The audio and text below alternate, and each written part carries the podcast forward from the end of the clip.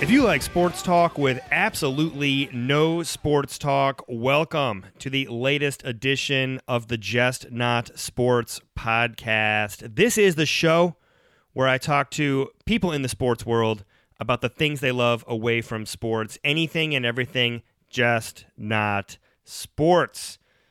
I'm your host, Brad Burke, a sports marketer in Chicago, and I'm super excited to be kicking off an entirely new season of Just Not Sports. On today's show, we have two time NCAA championship coach, once with Kentucky, once with Louisville. He is Mr. Rick Pitino. So I want to get into a little bit of the backstory about getting Rick on the show. Um, as you know, maybe you've heard, uh, word's kind of been going around. Rick no longer in the uh, in the coaching world as an active uh, NCAA coach.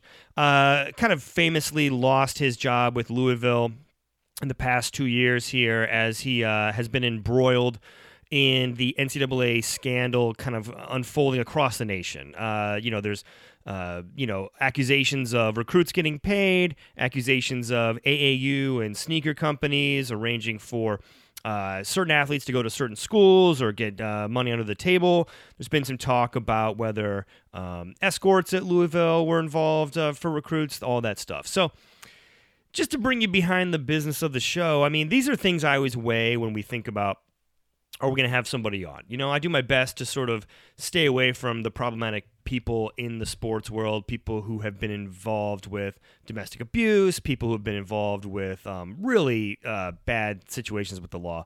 And I had a long talk with my wife about this. I mean, she was an athlete in college, and I kind of said, I'll be honest, I don't really care about NCAA payments and scandals. It does not rile me up the way that I get riled up about um, you know, air quotes, cr- like big crimes, you know, uh, abuse, uh, violence, uh, you know, that kind of stuff.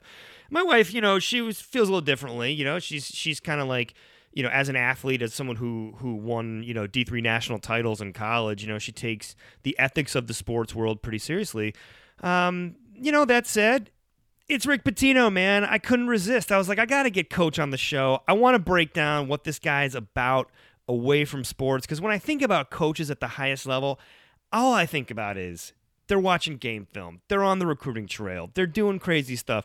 I've always wanted to sit down with like a, a, championship caliber coach and just say, what do you do with your time? And and now that Rick has, you know, a little bit more time than he did when he was actively coaching, it was really interesting for me to sit down and talk to him about, you know, what's this adjustment been like going from you know, all day, every day to, you know, you wake up and you have a full 24 hours to fill with not basketball. You know, you're on the outside looking in. So, all that said, my format of the show, as, as you know, if you've listened to Just Not Sports, we don't talk about sports. So, Rick's got a new book out. It's called My Story. It's his side of his scandals. You know, you know, pick it up, check it out if you want to go deep on that.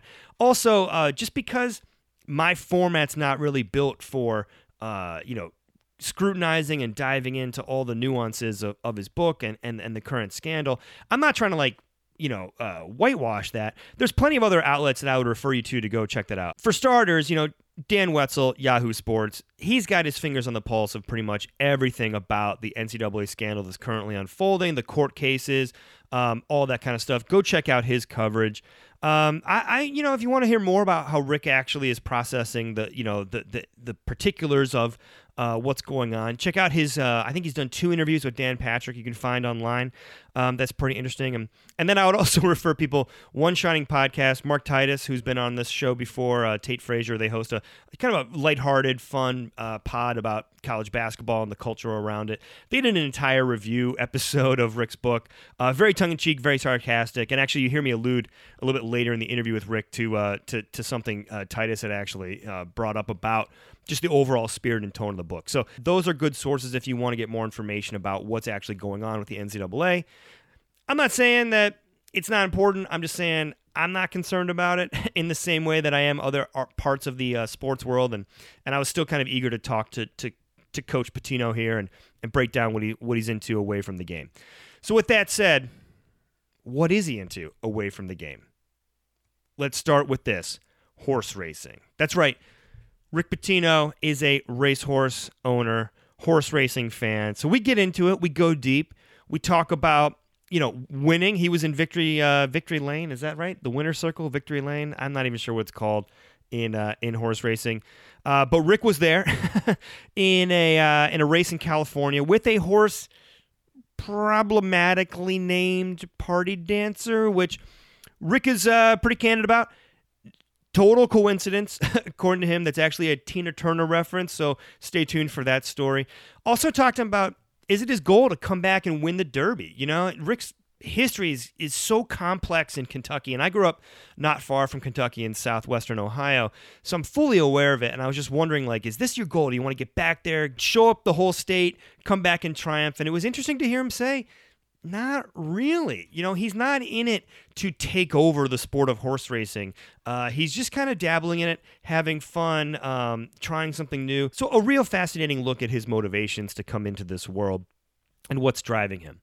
And then we go deep on Billions. That's right, the show Billions. Rick is a fan, a binge watcher we go deep, you know, because Rick's, you know, part of this NCAA scandal is is these coaches, these schools being investigated by the same branch of government that Paul Giamatti's character works for in that show. So Rick, you know, a real different look at it now when you can kind of identify with with Axe and what that whole thing is like. So we talk about the show, his favorite lines, whether uh, coaches and uh, AAU guys and sneaker execs remind him of uh, of show characters like Dollar Bill. Um, and it's a good side of Rick. It's it's it's fun to hear him go deep on that. So, Coach Pitino, fascinating character in the world of college basketball and basketball in general. Enjoy the interview. It's a uh, you know it's it's a lot of fun. It was it was an interesting glimpse at at a complicated figure in sports. And then afterwards, I'll be back uh, with my distractions and to preview next week's episode. Stick around.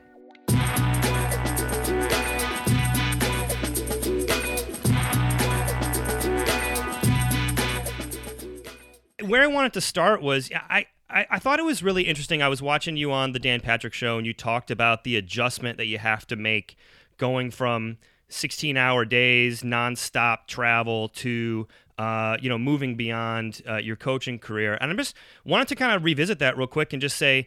How has that adjustment been for you mentally to just go from always on to uh, trying to find, uh, you know, just new sources of inspiration and purpose with your day to day?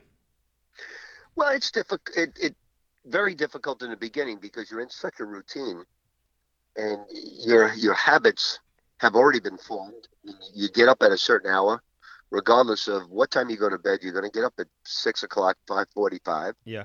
And now you have to reprogram yourself because there's nothing to do until nine o'clock. so you're you you try to exercise, you read, you do things that uh, pass the time. That being said, it, it it's an adjustment horse racing has been a passion of yours for quite a while. Um, and so, has that been a helpful transition because you already have a foothold in another uh, area of the sports world? No, not really. I still only. I, I, it was rare that I would see my horse run in person, so yeah. I got a chance now to see some some horse races where I would be there in person. But I, I try to go to the track on Saturdays in the wintertime uh, so I don't I don't go any more any less than I normally would. Uh, normally I'd watch it on on TV, but now I get a chance to actually go. What What is it about that sport that drew you in? I've talked to other athletes, uh, Gary Player, for example, um, you know, who who have been, you know, just who who who just love it, who who find it to be a real thrill. Um, what drew you into horse racing besides just obviously being in Kentucky for so much of your career, and and I'm sure being around the pinnacle of the sport in America? Well, it's like golf you know, no, no matter how much you, as an amateur, no matter how much you play golf, you really can't master it. And hmm. same thing with horse racing. You, you, can't quite figure it out, and you can't master it. it's uh, you, you, you, know, people think they have these systems. They call them sheets, and and you know they they say the sheets, uh, the Ragozin sheets. They're a way of handicapping, giving the horse a number. So if he's running in the three path, he gets a lower number than a horse that would run in the inside because he's running longer. So they take all the analytics of say horse racing like we do in basketball and they, they put it into these sheets and these Ragozin sheets are supposed to be a big edge in picking winners. The professionals the, who use these Ragozin sheets aren't dressed like they have any money, uh, and they they're not they're not drinking champagne. so, uh, I just noticed one thing: there's no way to beat it. So it, it's it's a luck element. You go to it. It's a sport. It's very uh, competitive. I'm I'm into competition. I like competition, whether I'm playing two dollars in uh, in golf or or anything in life. I love competition, good healthy competition, and it it inspires me and and it's it, it brings out a pressure I really really enjoy. Well, coach, first thing first. I mean, you you've always been a good dresser going back to the going back to the '80s, so that, that may not be the most fair comparison. Uh, I, I, don't know that I'd be I'd be looking great next to you either. I, these these guys were not shopping with Brioni. I can assure you that. you know, that said, you know, you you are someone who has seen how analytics informed and ultimately, you know, forced change in one sport.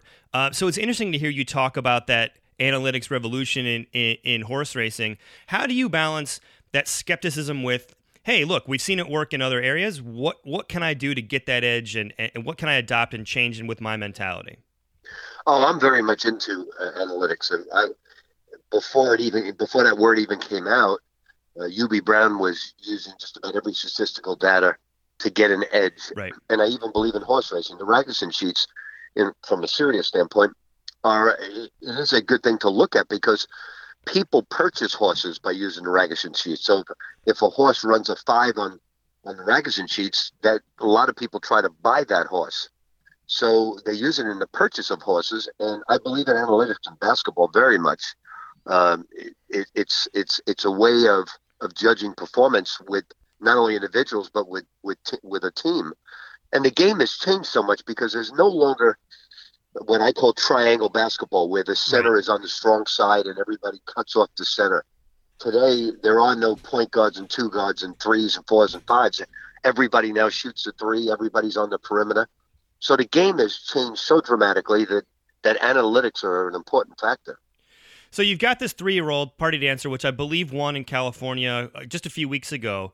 What what is the thrill of winning one of these races compared to? And no, look, I'm not comparing it to winning a national championship, and that's a whole different ball of wax, both from a relationship with your team perspective and the and the spotlight. But it's still, you know, you're competitive. So how do you? How do you greet the, the just the, the excitement and the thrill of, of, of getting a victory as an owner versus uh, or you know in comparison to to you as a coach? Well, the various thrills. That was just a maiden race obviously we won a, a big race this year. We won the uh, Gulfstream Oaks, and that was a tremendous thrill. Uh, and then no bigger than we last year. We won a uh, my partner and I won the member guest called the Little Pro at Bel Air Country Club out in the West Coast, and that was equally a thrill. So it's there are so many things uh, because of competition that if you win, it's really really special. No more uh, winning a a member guest in golf or a horse race. It's it's equally the same, but none of it compares to getting to a Final Four.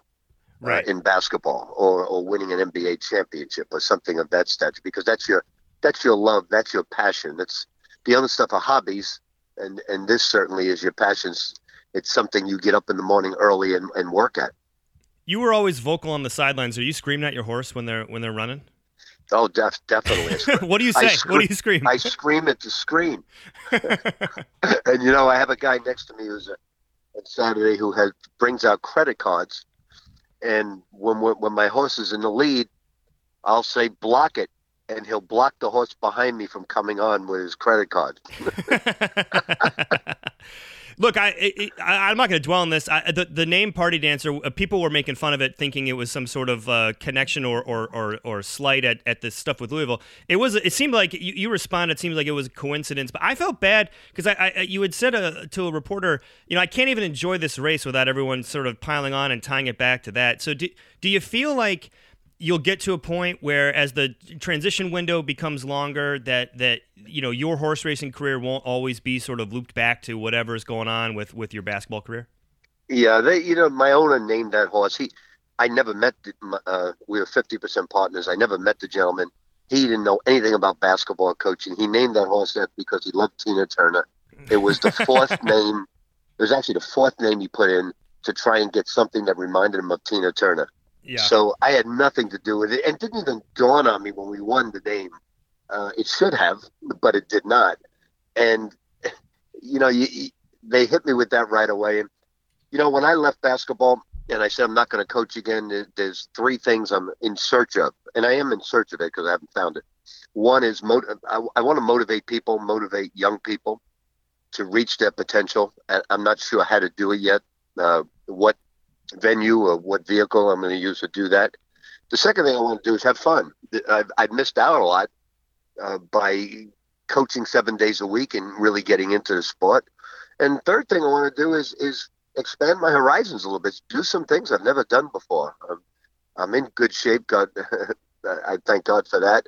Um, I work out a lot, and I'd like to do some things I've never tried before. Right now, look, I've been to a couple of Kentucky Derbies in my life.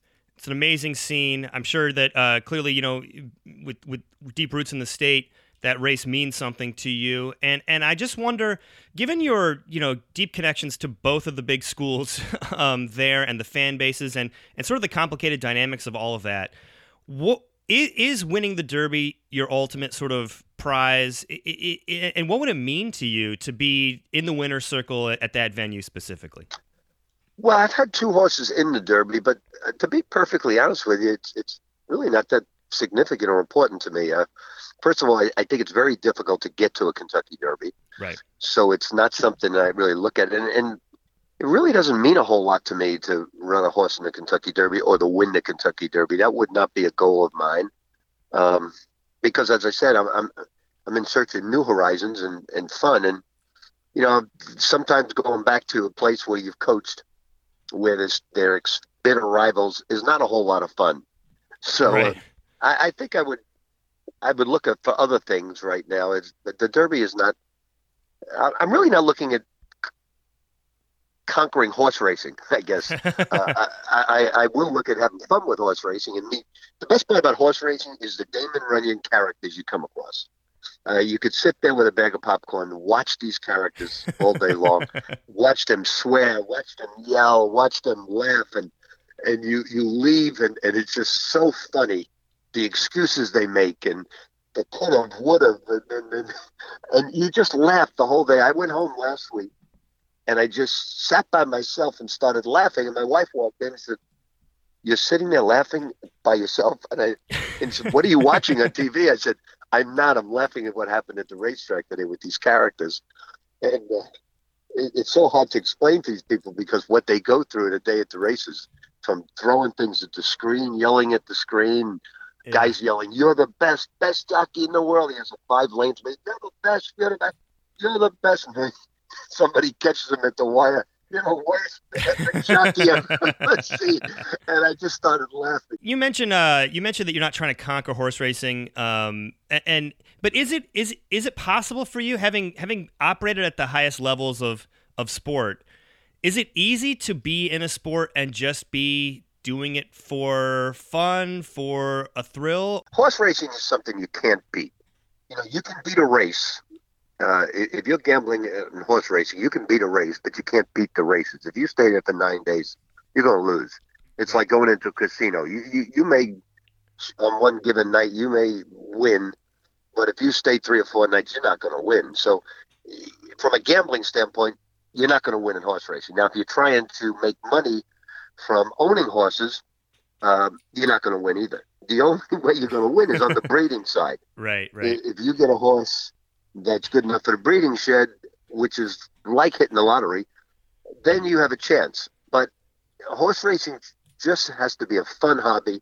You can't lose a whole lot of money with it because if you invest a whole lot of money, you're going to lose a lot of money. So right. if you buy a horse for for fifty thousand, you, you need to get ten partners and have some fun. But you can't own it yourself because that's a hundred dollars a day plus plus uh, medicine if they need it. right. Well, I want to talk about the book here, but first, the other thing your team mentioned that you're you're into, and you, you mentioned uh, like the characters of the racetrack. They said you're a big fan of the show Billions. So I got to Yes. ask you, what'd you think of the most recent season, and and and did you w- were you able to sort of sit down and just watch it stress free, or, or or what's your relationship with the show like? Well, it's a chapter in my book, which is interesting, but uh, and it's the Southern District of New York is one of the reasons I was fired. Um, so it's it's it there is a strong correlation there. But I, I, I like the show. The interesting thing about the show, the the British actor who was in Homeland, Yeah, uh, Damian who's- Lewis. who, he, he's not he's not a New Yorker, but he does a great job pretending to be. Um, the typecasting of, of, of him is, I mean, he's a brilliant actor. Don't get me wrong, but he's not a New Yorker. He, he doesn't fit that totally. If you're from New York, you, you would understand it if you're from New York. Um, but the show is great because you know it's going on. You know, not to that to that level, but you know it's going on. Who are you rooting for, Bobby or Chuck? Like who who do you side with? Well, now they're partners. Yeah, yeah, right. which is it. well. Um, Paul Giamatti is is brilliant. Also, the acting is tremendous. I I, lo- I love every character in it. Um, you know, I, I I root against. Right now, I'm rooting against the Southern District in New York, whatever they do. That's right. I mean, that's right. Yeah, I mean, d- d- with that, with those shows that that portray high octane, successful people. I mean, look, you're you're someone who I think people would say, uh, you know, that's the lifestyle you led for a long time. You know, you know, you're constantly grinding, searching for success. Do you identify with a character like Bobby, not from a breaking the rules perspective, but from a feeling of it's a it's a you're in a a, a, difficult, challenging environment. Eh, You know, it, it, the hardest workers are uh, you know uh, need to also blend with shady characters. Like, do, do you find anything with that character that you say, yeah, I get it, I get I get how he's he's a he's a both a villain and a hero of the show. Yeah, I guess so. You know, I, I'm not one. Um, you can take an edge in something like the three point shot is a big edge in basketball when it first was put in for me.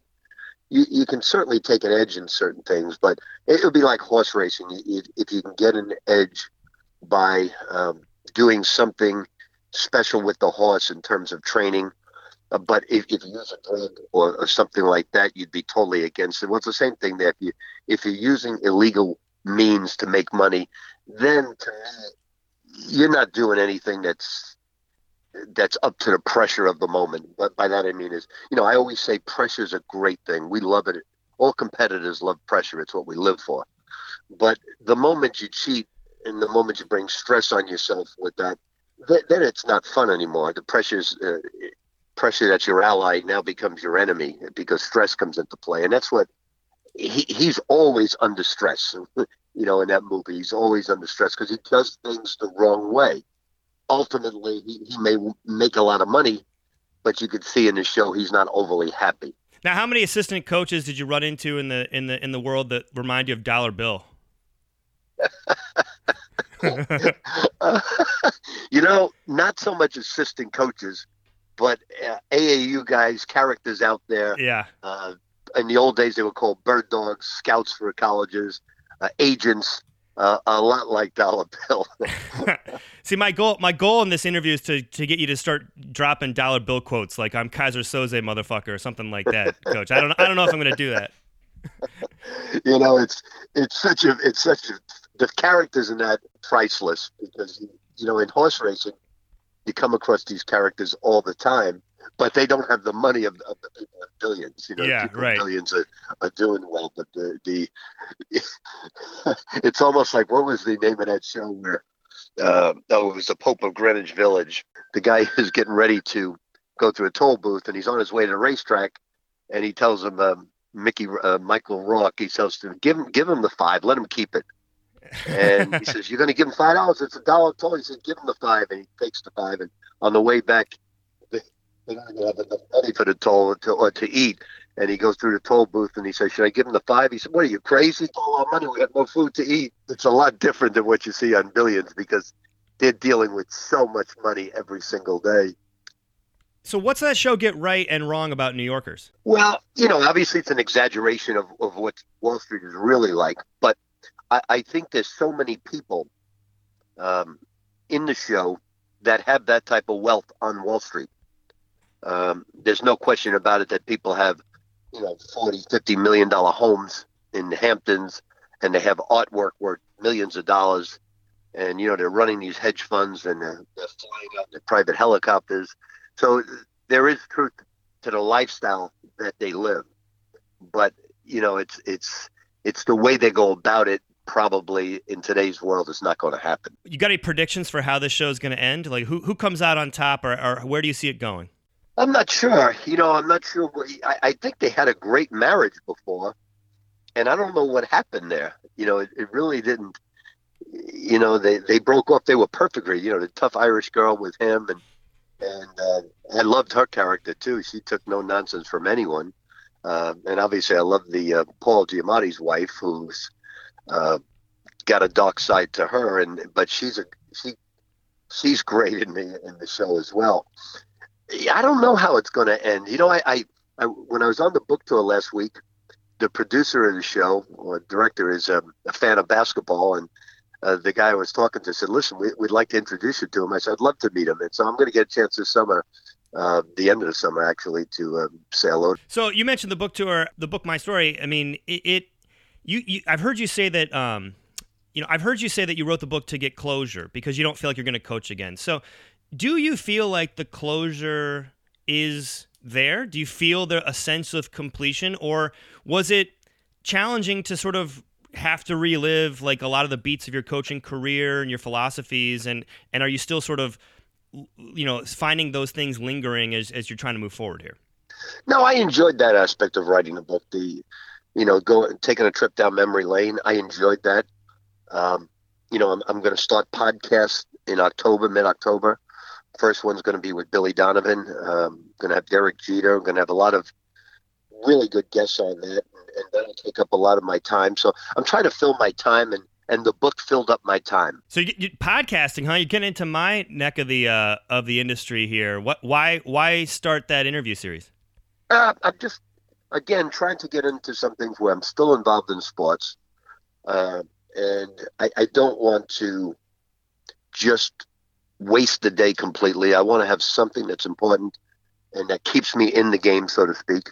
How much have you gauged a sense of the reaction to it? Do you, do have you followed that? Have you read the reviews? Do you listen to what people say about it? No, I really don't. Uh, you know, you. I think your friends are going to say, "Hey, it's a great read. Really enjoy it." I think the people who are indifferent uh, are going to learn some things that they didn't know, and the people that don't like you are going to say they're going to not read the book, but they're going to make pretend they read it, and they're going to they're going to cast aspersions. I just started Twitter, so I know the way this world works. How did you draw the line between kind of telling your side of events and and addressing the I think the frustrations you feel within the system? Look, I'm on the record. I I, I grew up in a college town. My my parents worked for. Uh, for for universities, I've got no love lost for how the NCAA does its business. A lot of times, I feel like it's draconian. So, did, where did you find the balance between sort of giving your honest take and read of the of the landscape, as opposed to really just coming across like you're just bitter? Well, I, I I tried to to make suggestions with the NCAA, but I really don't have the answers. You know, when people say, "Now the NCAA should let the players get paid," and and I say in the book that they should be able to sell their likeness, but Right. I really don't have the answers to it all. I, I I have suggestions, but I'm not sure my suggestions are even correct because they the NCAA feels that athletes are getting paid. They give them a scholarship, room, board, books, and tuition. They give them money in a Pell Grant and cost of attendance, which for some people, some players probably is ten grand a year. But why shouldn't a player be able to go out and do a commercial? Because any student can do a commercial. Why shouldn't he be able to have an autograph signing? Um, you know, that's the Olympic model. But I, I don't really have the answer because then what someone's going to say, okay, uh, I can do a car commercial, I can get an automobile, and then if I'm Alabama, I can get a Mercedes Benz. And the NCAA, as they say in the book, and I go after them pretty hard. I go I go after them and, and say basically that they're not proactive, they're reactive. They react to a crisis, but they should have known about the shoe industry coming into this and all the problems that were going to happen with the shoe industry, and they just they just didn't. They they know when you're paying hundreds of millions of dollars to universities, and you're paying a hundred a hundred thousand, a hundred fifty thousand to AAU programs, you know it's going to be a problem, and they just they just turned a blind eye to it all. I'd heard a couple folks kind of say, like uh, Mark Titus at the Ringer, who who played, had said, you know, I think some people were expecting it to be like what Jose Canseco's book was to Major League Baseball, which was a real throwdown, lots of finger pointing, lots of name, you know, names coming out. So I, I, I think there was a speculation of how much were you going to give a peek behind the curtain to everything that you saw as a coach? Because I'm sure you ran into a number of scenarios or whispers or accusations over the years that people would make about other coaches. I, I don't have any evidence of. I give you a prime example. So in, uh, I turn over all my text messages to the Washington Post, all my emails. Right. And then the university takes it trying to smear me because I'm in a fight by contract. They take a text message from this obscure person who's not in the business of basketball, and he says, "Hey, I hear DePaul offered a kid two hundred thousand dollars. Uh, the kid Bowen." I take it to my assistant coach, and I said to him, "You see this? What do you think?" He said, "I think it's BS." I said, "Why do you say that?" Because he said, DePaul's not kids never mentioned he has any interest in DePaul, so I think it's BS. Well, it turns out that the guy who said this to me, who's not into sports, uh, was friendly with an assistant coach who was fired there, and he has bitterness toward the school. So the school, University of Louisville, says, "Well, why didn't you go to compliance and turn this in?" I said, "I'd be turning in every major university in the country if I listened to gossip." And right. then if I tried to turn that in, I'd go to my compliance officer and, and he'd say, "Well, what proof do you have of this?" I said, "I have no proof. I just gossip with a guy who who uh, texted me. He said, "That's all you have," and he'd laugh at me. So I don't have any evidence of any wrongdoing. Um, I, I have nothing but great respect for the game of basketball, and this book is really not about pointing fingers or blaming people or or doing things like this. Book is just the real story of my life in the game, uh, the the highs, the lows, and the circumstances behind it. it it's not to to cure the ills of basketball, but it's to point out here are the ills of basketball. I'm not sure about the solutions. I'm not sure that Condi Rice has the solution. Right. But it, it, it does point out the problems and how it all started with the shoe industry. You know, going back from from the first Converse shoes you wore all the way up to today, the four brands that are doing battle now with Puma coming on the scene with Jay Z as their figurehead. You wrote the book with you know with a partner. Do you have arguments about how to? I mean, I can't imagine doing like a book project with somebody else. So was it you get? Are you sort of the the dictator? You know, sort of this is the way I want to do. It's my story, or, or are you constantly sort of finessing and, and, and negotiating the the right way to articulate a certain point? No, I'm the storyteller, and he's the fact checker, and he's the he's the person that finds out all about the back. If you mention a person, finds out all about. For instance, uh, it's the start of, of the shoe industry. Ha, ha, where did it really start? When Converse started, what was the year it started, and um, uh, who? What was the competition at that point? So he's the person that does the research behind the story, and and Seth Kaufman did a wonderful job. What's next for you now, Rick? You said the podcast coming up. What else? What else should we be looking out from you? Well, that's that's the horizons I'm trying to uh, trying to find right now. It, to I really don't know. Um, like I said, I'm not into Twitter, although I did start Twitter feed just to. The main focus of Twitter is to announce the podcast, right? Um, and that's why I'm on that. But I'm I'm not active in that after the once the podcast come out. Yeah, Twitter Twitter's a dumpster fire, Rick. Man, if you if you're not on it now, don't don't jump in now. It's like getting into the uh, the hot tub after someone pees in it, man. Yeah, I'm I I'm on it, and, and obviously I don't read. I don't read. I I text somebody what I want to say. He puts it out there. Uh, he gets all the the grief and from from the cesspool that it is. You've got a but Twitter assistant I, coach, Rick. You got a Twitter assistant coach. So he reads it all. Uh, he he gets rid of the people that we don't want, and but we're using it as a device. I, I actually am doing it because, uh, like I said earlier, I'm I'm into motivation. I'm not going to change the millennials from from trolling bad things. I'm not going to change them, but I do wish to bring something to the table that will motivate young people get the most out of their potential, uh, to let them know that there's no ceilings to how far they can go in life, whatever passion they have, if they do the correct things, if they have a strong work ethic, if they obviously live on a one day contract, they don't look too far ahead. And there, there are so many pitfalls that young people fall into. You know, they're all it's like Harvard Business School. the when they graduate from Harvard Business School, they want to start in the middle. They don't want to start at the bottom and work their way up. Right. And and you know you can't be that way. Millennials, don't, they want to start in the middle, and you can't start that way. You have to be a graduate assistant. You have to work for no money. And I, I try to tell young coaches today, don't take a job for money. They, you know they're gonna they're gonna leave one job that's a great job for fifty thousand dollars more, and it's don't do that. I said chase winning look at jobs where you can win, beat your competition, and then money will chase after you as if it's your shadow.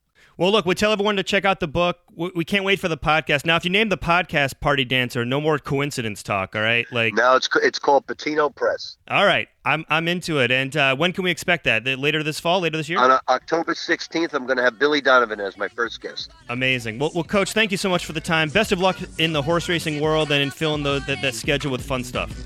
Thanks so much. Take care. Never been a dope boy, but I got a dope flow. Straight to your brain, how my fans feeling? Oh, okay, you know me for balling and making jump shots, but I be moving the crowd like a hundred gunshots. And we are back. Okay, a long tradition on Just Not Sports has been to end our show with distractions. You know, we think of athletes and coaches as uh, these robotic, uh, you know, automatons just there to to watch film, break it down, live the sport. But it's the, the, the things that we talk about as distractions, their, their personal passions, their interests. That's what interests me. And so every week on this show, we celebrate distractions by talking about what, uh, you know, what's in my life that that's getting me going. And, and where I'm going to start right now is Hamilton. That's right. I don't know if you guys have heard there's this play Hamilton. It's a bit of an underground thing. Not too many people uh, know about it. Uh, I turned late 30s recently, and my wife grabbed me and said, I'm taking you downtown. We're going to see Hamilton in Chicago. I'm like, all right, you know, Gareth's been, you know, Gareth used to talk this play up all the time. Andrea Kremer came on a couple weeks ago. She was like, I'm all aboard the uh, cult of Hamilton. Verne Lundquist uh, talking about Hamilton uh, with us a year ago. I'm not gonna lie, man. Show blew me away. Like absolutely blew me away. I was singing the songs, leaving the show. I'm a big history buff. I was so impressed with how they pulled through the the, the nitty gritty historical details of um of, of Hamilton. I mean, it's it's not quite the the the Chernow uh, tomb much more faithful than I was expecting. I was kind of expecting like a Les Mis style dramatization, and you know when you when you're sitting there watching rap after rap unfold about uh, complicated uh, you know historical uh, nuances, it's actually kind of mind blowing. That said, I did pick up the uh, the Ron Chernow book uh, on which uh, Lin Manuel Miranda um, based the the show. I'm going to be diving into that over the next few weeks. So if you see me on the street, and you want to uh, and you want to talk Hamilton uh, uh, stage or uh, or bio, um, I'll be around. Okay, so that's distractions. Let's look forward to next week. Next week on the show, joining us is someone that I've had a uh, an interest in having on the show forever. Eddie George. I was in Ohio when Eddie George was winning the Heisman Trophy in the mid 90s when he was tearing up the game. Uh, one of the first games I ever went to for the Bengals uh, back in the day, I got to see Eddie George running the ball for the uh, the Houston Oilers back then, uh, soon to become the Tennessee Oilers, soon to become the Tennessee Titans. And I just have always been a big fan of, of Eddie on the field, but off the field, especially. This guy is the quintessential Renaissance man, and someone we've talked about on the show in the past. Uh, you know, he's been on Broadway with the show Chicago. He's done uh, acting across the Rock and Ballers. He's done, uh, you know, all sorts of interesting business things, uh, like a landscape architecture firm. Now he's in the wealth management game. Uh, he's just a guy who's got a zeal for life, who loves pursuing his passions. And, and I got to talk to him a little bit about, yes, Hamilton, because I said, dude, I just saw Hamilton. You'd be a perfect George Washington. And he goes, I actually auditioned for it not long ago, and I got him to uh, roll out with the part. Take a listen. I'm, I'm going to tell you right now, Lin Manuel is a uh, a listener. If you want to give me some George Washington, if you still know it, you know, hit me with it. Let me see. Let me see. Uh, uh, can I be real a second? For just a millisecond. Let down my guard and tell the people how I feel a second. Now I'm the model of a modern major general, the venerated Virginian veteran whose men are all lining up to put me up on a pedestal, writing letters to relatives, embellishing my elegance and eloquence. But the elephant is in the room. The truth is in your face when you hear the British cannons go boom. Any hope of success is fleeting. How can I keep leading when the people I lead keep retreating? We put a stop to the believing as the British take Brooklyn. Knight takes Brooklyn. But look, man, that's great with no no no prompting. Hey, no. How'd you not get uh, that? How'd you not get that, man? I don't know. I guess I wasn't tall enough, man. My rhyme skills aren't good enough. I'm not too smooth, man. So I'm telling you right now, an all athlete version of Hamilton. I'm game. I'm down. I'm front row opening night. In fact, I'm probably I'm probably producing that show. I'm probably executively executive producing that show. If I'm just being honest, no one else will. But Eddie George, so much fun. I can't wait for you to hear that episode. We get all we get in we get into all the different things that he's into from business to acting to how he's merging business with acting uh, to exercise to yoga to whatever so super fun tune in next week for that thank you for listening to uh, the first episode of this season. Thank you for coming back. Uh, thank you to Rick Pitino.